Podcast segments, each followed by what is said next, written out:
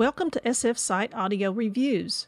This time out, we're reviewing Terry Pratchett's latest Discworld adventure, Going Postal. For those who may not know, the audio version of this book is in the running for an Audie Award this year. The Audies are considered the Oscars of the audio publishing industry, and winners will be announced on June 3rd at a posh awards ceremony in New York City. The MC for this audio extravaganza is Neil Gaiman. Yes, I'd love to be there for that, but Kentucky's not all that close to New York, and with ticket prices starting at $300 apiece, guess I'll just have to pass. But I do hope Going Postal wins top honors. Pratchett is in fine form as he relates the twisted story of Moist von Lipwig, a shyster and con man with a heart of gold. As the story opens, Moist is trying to escape from an Ankh Morpork prison before his execution date. His attempts prove unsuccessful, and he is led to the gallows to meet the hangman. Good morning, Mr. Spangler. He raised the hood helpfully. It's me, sir, Daniel One Drop Trooper. I am your executioner for today, sir. Don't you worry, sir. I've hanged dozens of people. We'll soon have you out of here. Is it true that if a man isn't hanged after three attempts, he's reprieved, Dan? said Moist, as the executioner carefully wiped his hands on a rag. So I've heard, sir, so I've heard. But they don't call me one drop for nothing, sir. And will sir be having the black bag today? Will it help? Some people think it makes them look more dashing, sir, and it stops that pop-eyed look. It's more a crowd thing, really. Quite a big one out there this morning. After being hanged almost to death, Moist regains consciousness in the presence of Lord Vetinari, the supreme ruler of Ankh-Morpork. It seems that Moist has been spared certain death in order to be offered the job of Postmaster General. After making Moist an offer he cannot refuse, Lord Vetinari waits for an answer. The job is that of Postmaster General of the Ankh Morpork Post Office. Now, will you take the job? Moist shrugged. Oh, all right. Of course, I accept as natural born criminal, habitual liar, fraudster, and totally untrustworthy perverted genius. Capital! Welcome to government service, said Lord Vetinari, extending his hand. I pride myself on being able to pick the right man.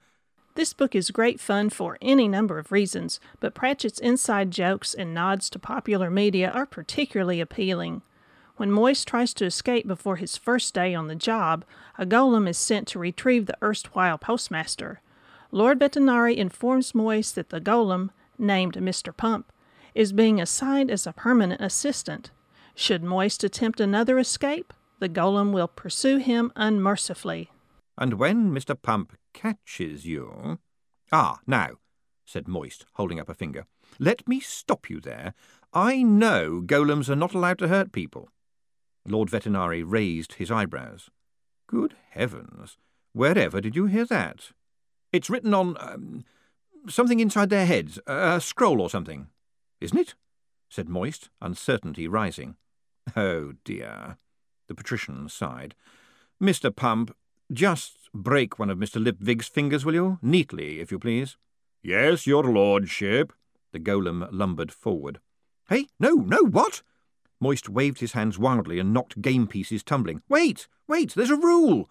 A golem mustn't harm a human being or allow a human being to come to harm.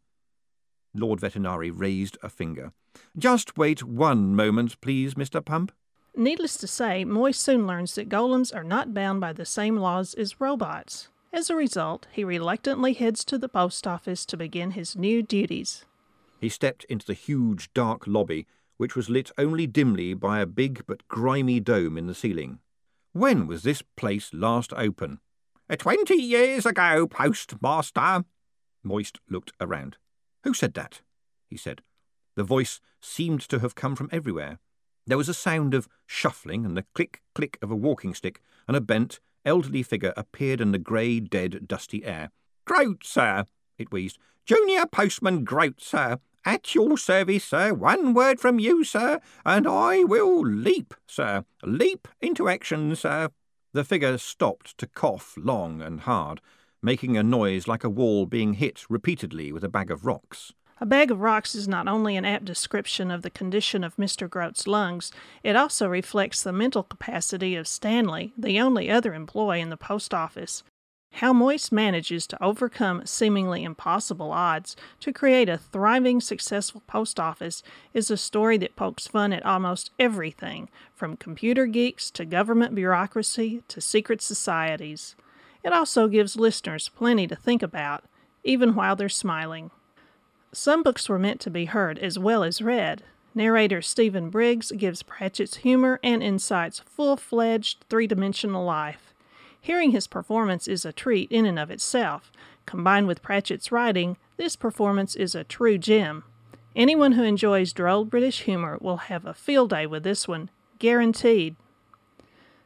Thanks to Harper Audio for permission to use clips from their audiobook in this review. Going Postal was reviewed by Susan Dunman, who invites you to listen to audiobooks and read at the speed of sound.